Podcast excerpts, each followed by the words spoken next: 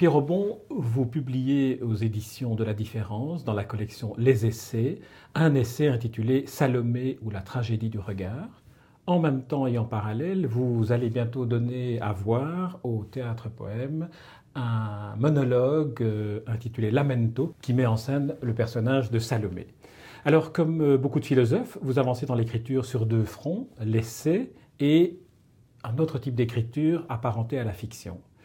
Dans le cas de Salomé, il me semble que votre lamento que nous découvrirons au théâtre poème a libéré en quelque sorte l'écrivain que sur le même sujet, la philosophie devait contraindre un peu à trop de scientisme. En fait, c'est le malheur du philosophe institutionnel que je ne suis pas, parce que je ne suis pas dans l'institution académique. C'est son malheur euh, en ce sens qu'il est prisonnier d'une langue qu'on peut qualifier de scientiste, qu'on peut qualifier de hyper académique, etc. Euh, etc. Et, on est dans une situation de, que Kant d'ailleurs dénonçait déjà dans un écrit qui s'appelait d'un ton grand seigneur adopté, je dis en philosophie. Il y a un ton grand seigneur extrêmement technique. J'ai vraiment essayé dans, dans Salomé la tragédie du regard de faire un écrit qui soit lisible, qui soit accessible à, un plus grand public. Euh, Colette Lambrix, mon éditrice euh, aux éditions de la Différence, qui a accepté ce livre sans me connaître, sans savoir qui j'étais, euh, et, qui aimait ce livre et qui voulait le publier, euh, me faisait la même remarque. On va mettre un cahier de photographie, un cahier central, parce qu'il faut aller au-delà des spécialistes. Ceci étant, le lectorat euh, est devenu très cultivé. Je ne disais pas que le texte manquait de, lisibilité, le texte de l'essai sur Salomé, mais simplement qu'on est dans deux niveaux de langage tout à fait différents. Absolument. Le langage de l'essai qui impose des contraintes parce que c'est un essai, et le langage plus fictionnel, plus romanesque, ou dans votre cas théâtral, qui donne apparemment une plus grande liberté de style à l'écrivain que vous êtes. Alors, mais, merci de me le faire remarquer. En fait, en fait dans cette séquence à deux, il y a, il y a un troisième larron, qui est un gros ouvrage, qui lui est extrêmement scientifique, qui s'appelle L'humanité tragique, qui est paru il y a un an, paru aux éditions du Cerf, et qui est une lecture très très attentive, explicative de la poétique d'Aristote, dont la pitchline pourrait être Comment faire la plus belle des tragédies. C'est un travail de très très longue haleine, et, j'avais pensé à l'époque que cet ouvrage serait illisible. Il s'agit bien de lisibilité, parce que c'est le mot clé qu'on utilise même, je dirais, dans la communication éditoriale. Faites lisible, s'il vous plaît.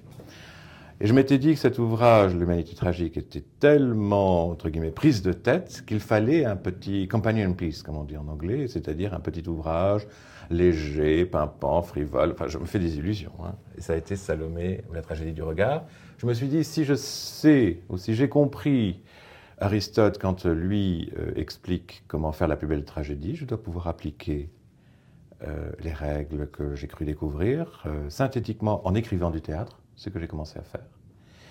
Et analytiquement, en, essayant la grille de lecture sur des pièces qui ne sont pas des tragédies attiques, athéniennes, 5e siècle avant Jésus-Christ. J'ai jeté mon dévolu sur Salomé d'Oscar Wilde, parce que c'est une pièce que je connaissais depuis très très très longtemps. J'avais 12 ans quand je l'ai découverte, au cinéma, enfin à la télévision plus exactement, j'ai revu au cinéma. Euh, une production de Pierre Koralnik avec Ludmilla Cherina dans le rôle titre, chorégraphie de Béjar, musique de Xenakis avec Maurice Ronet. Je voulais savoir, euh, au moment où je travaillais tous ces sujets, je voulais savoir si la fascination que j'avais pour euh, cette pièce, ce personnage de Salomé plus exactement, si ça pouvait passer le test et du temps et de l'analyse académique. Alors, on va, on va serrer, serrer les, différents. Mais je veux bien répondre quand même à votre question. ah, voilà, allez-y hein alors, allez-y. Je veux bien répondre à votre question. Euh, Donc, la question, pour résumer, est est-ce que le style dramatique vous libère du style et des contraintes du philosophe? Non, parce que je ne me sens pas contraint. C'est une première chose. Je, je, ne vois pas et je ne ressens pas les choses de l'écriture comme des contraintes. Je pense que la liberté vient au-delà d'une certaine contrainte. Je pense qu'à partir du moment où j'avais fait le travail euh, d'analyse, de synthèse, de, me battre pied à pied avec la poétique d'Aristote, lire la littérature secondaire, essayer d'aller au, au, fond des choses, c'était un plaisir, c'était une manière d'assouvir ma curiosité intellectuelle. Évidemment, c'est du travail, mais je ne l'ai jamais vécu comme un travail qu'on s'impose, où on fait ses heures, on doit lire tel livre, etc. J'étais mu par la curiosité intellectuelle parce que aucun objectif de carrière, euh, ici ou ailleurs, m'obligeait à passer par Aristote. Je pouvais arrêter du jour au lendemain, mais il n'y avait pas de contrainte.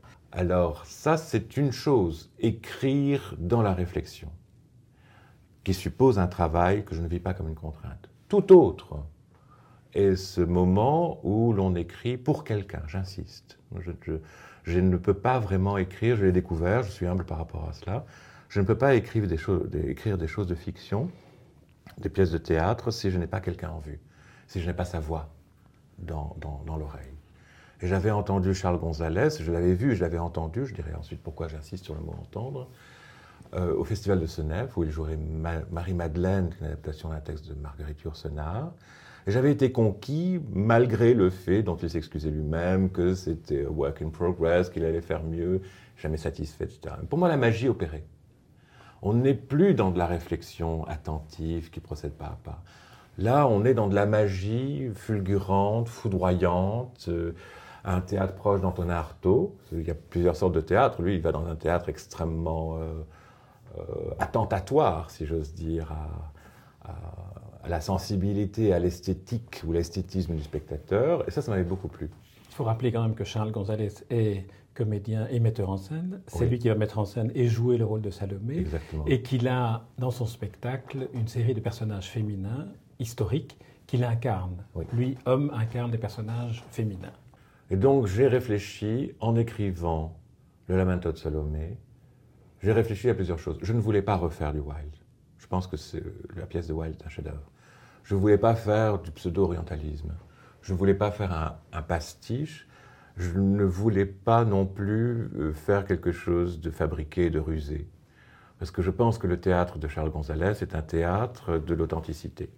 Je pense qu'il se risque comme un kamikaze, c'est vraiment fulgurant. Je prends absolument tous les risques. Déjà, la proposition, euh, voilà un acteur euh, qui commence à prendre de l'âge et de la bouteille et qui, et qui incarne des personnages féminins. Et il ne le fait pas euh, à demi-mesure. Donc là, déjà, il y a un énorme risque et cela me plaît beaucoup. Et donc, j'ai beaucoup pensé à cette idée qu'est-ce que c'est une femme? Qu'est-ce que c'est une femme très très belle? Et comment rend-on la présence d'une femme qui est belle? Alors, je dirais que la séquence doit être inversée. D'abord la beauté, ensuite la femme, enfin comment? Je pense que j'ai retrouvé quelque chose de l'itinéraire de Charles Gonzalez qui veut faire vivre une présence à la manière, je dirais, du théâtre no, qui est beaucoup plus nostalgique, hein, c'est-à-dire faire revenir un fantôme, faire sentir une présence. Ce n'est pas Charles Gonzalez qu'on voit, c'est Sarah Kane, euh, Camille Claudel, euh, Thérèse Davila. C'est vraiment elle que l'on a devant soi par la magie du théâtre qui est un dépassement du visible. Il ne montre pas. Ce que j'ai essayé d'entendre, c'est Charles Gonzalez, son énigme, le petit grain de sable dans mon huître, il fallait qu'il en sorte une perle ou rien. J'étais tout à fait prêt à reposer mon crayon, à refermer mon ordinateur et à me dire non, ça ne me dit rien, je ne vois pas. Et euh, à un moment, la mécanique, euh, une mécanique, euh, j'aime pas le mot, mais enfin c'est ça, on fait les gestes et puis tout d'un coup, l'apparition se fait. C'est-à-dire ce que Charles Gonzalez fait sur scène est un petit peu, et je m'en défends, mais enfin je dois même l'avouer, c'est un petit peu ce qui se passe. J'ai convoqué les oracles, j'ai consulté les esprits, j'ai invoqué, j'ai ouvert la Bible, j'ai repris le. Il y, a, deux mentions hein, de Salomé, elle n'est même pas nommée d'ailleurs, à la décapitation de Jean. Euh, j'ai pris la plus courte, j'ai réfléchi sur les prémices, et puis je suis devenu Salomé.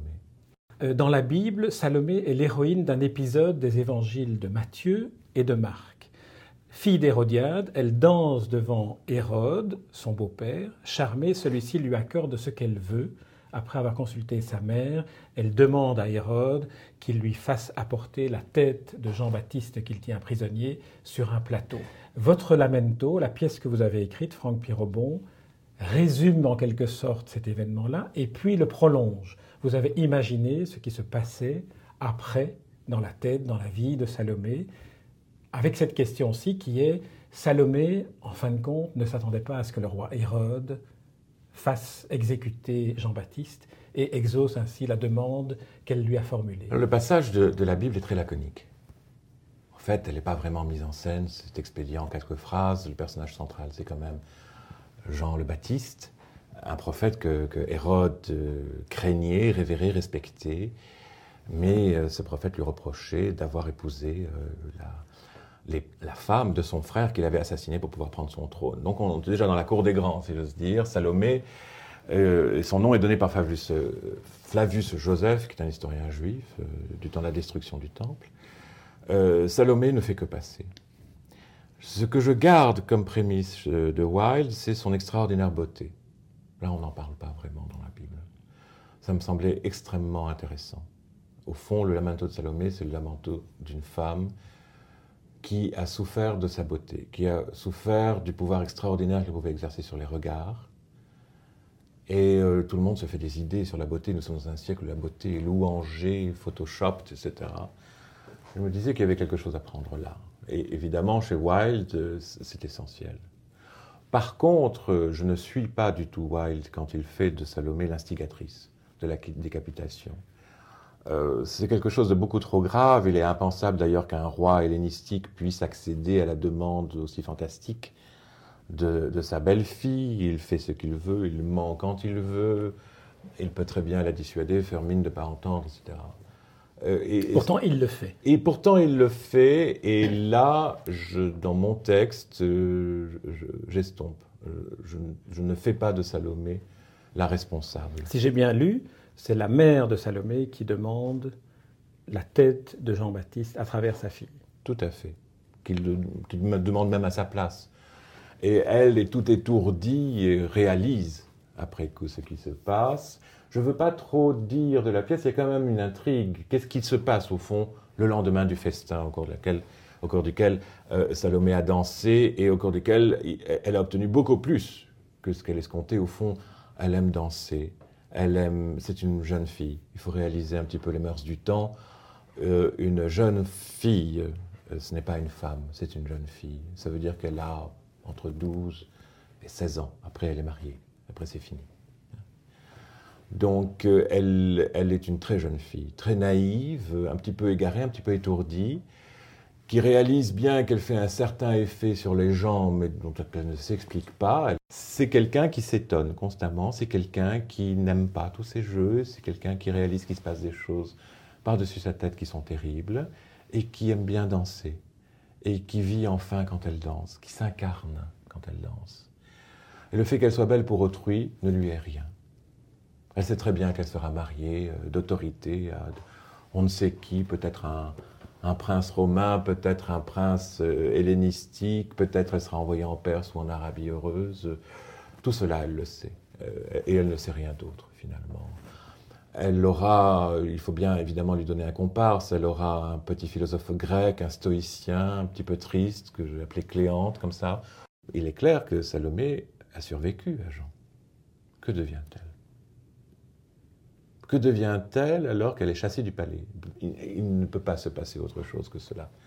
J'essaie de revenir à une vraisemblance, comme ça, ça m'évite de devoir fabriquer des, intrigues bizarres. Euh, c'est une petite sotte qui a fait sa mignonne au cours d'un festin. Il en est venu des malheurs. Euh, Hérode n'a pas épousé sa, sa belle-sœur pour le fun. C'est normal. Ce sont des restes de matriarcat.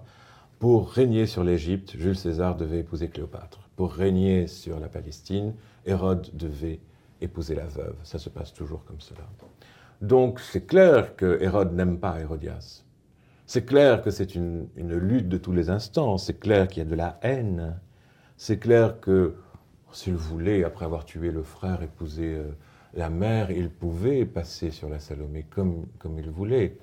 Quelque part, c'est quelqu'un qui se tient. C'est quelqu'un dont je ne fais pas grand cas d'ailleurs dans ma pièce mais c'est quelqu'un qui euh, n'est pas omniprésent avec son désir libidineux comme il le serait dans la pièce de Wilde. Donc je me pose la question, une femme qui est belle et vide, qu'est-ce qui se passe quand elle se remplit peu à peu de la conscience qui vient avec la maturité adulte? Quand les malheurs s'accumulent sur sa tête et qu'elle n'a toujours pas le mode d'emploi? Que se passe-t-il quand elle réalise que sa beauté, qui est une arme absolue dont elle n'avait pas le mode d'emploi justement, passe, parce que la beauté passe extrêmement vite, surtout en ces époques? Elle est magnifique de 12 à 16 ans, à 18 ans, c'est plus tout à fait ça, à 20 ans, elle ressemble à n'importe qui. D'ailleurs, je lui fais dire cela. Je lui fais dire qu'elle est devenue laide, maintenant je ressemble à n'importe qui. C'est ça la laideur, c'est-à-dire l'éclat divin a quitté son visage. Qu'est-ce qu'on fait quand l'éclat divin a quitté le, le visage d'une belle, qu'est-ce que cette belle peut faire alors qu'elle n'a jamais profité, joui de cette grâce terrible qu'est la beauté? Alors, je vais vous demander, Franck Pirobon, de lire le début de votre pièce. Ma beauté fut un fléau dont j'étais seul indemne. Il fallait que les mortels la fracassent pour lui échapper. Tout cela, je le pressentais. À la vérité, était-ce bien moi que l'on voyait? Seul le divin éblouit à ce point. Jadis, ma mère s'enorgueillissait de ce que j'eusse un tel pouvoir sur toutes gens. Je devenais nubile, bientôt l'on me chercherait un mari pour amadouer un ennemi potentiel, recruter des alliés ou mieux entrer dans les faveurs de l'empereur s'il se pouvait. Et ma mère clamait devant tous qu'il n'y avait pas plus belle vierge au monde que sa fille, Salomé, princesse de Judée, nièce et fille du roi Hérode, puisqu'elle avait accepté d'épouser son beau-frère après qu'il eut assassiné son mari. C'est ainsi qu'on se marie dans notre noble lignage, entre assassins. Avais-je douze ans ou plus? J'errais dans le palais, variant à peine les nuances de mon ennui tenace, sautillant sur les dalles fraîches autour des bassins où erraient les paons, et les esclaves nus sous le regard de pierre des gardes du tétrarque. Je passais d'une salle à l'autre, et l'espace du visible se déformait à mon entrée. Nul regard de front. Tous mes pieds, tous ont peur. Tous aiment cette peur qui les aspire vers moi. Seul le divin éblouit à ce point. Comme me le répétait ce philosophe grec acheté sur le marché, un esclave lettré que mon oncle m'offrit pour parfaire mon grec qu'il trouvait relâché et dépourvu de noblesse. Cléante était son nom. Merci Franck Pirobon. On s'est rendu compte un peu de, de votre manière d'écrire pour cette pièce qui est le Lamento que jouera Charles Gonzalez au Théâtre Poète.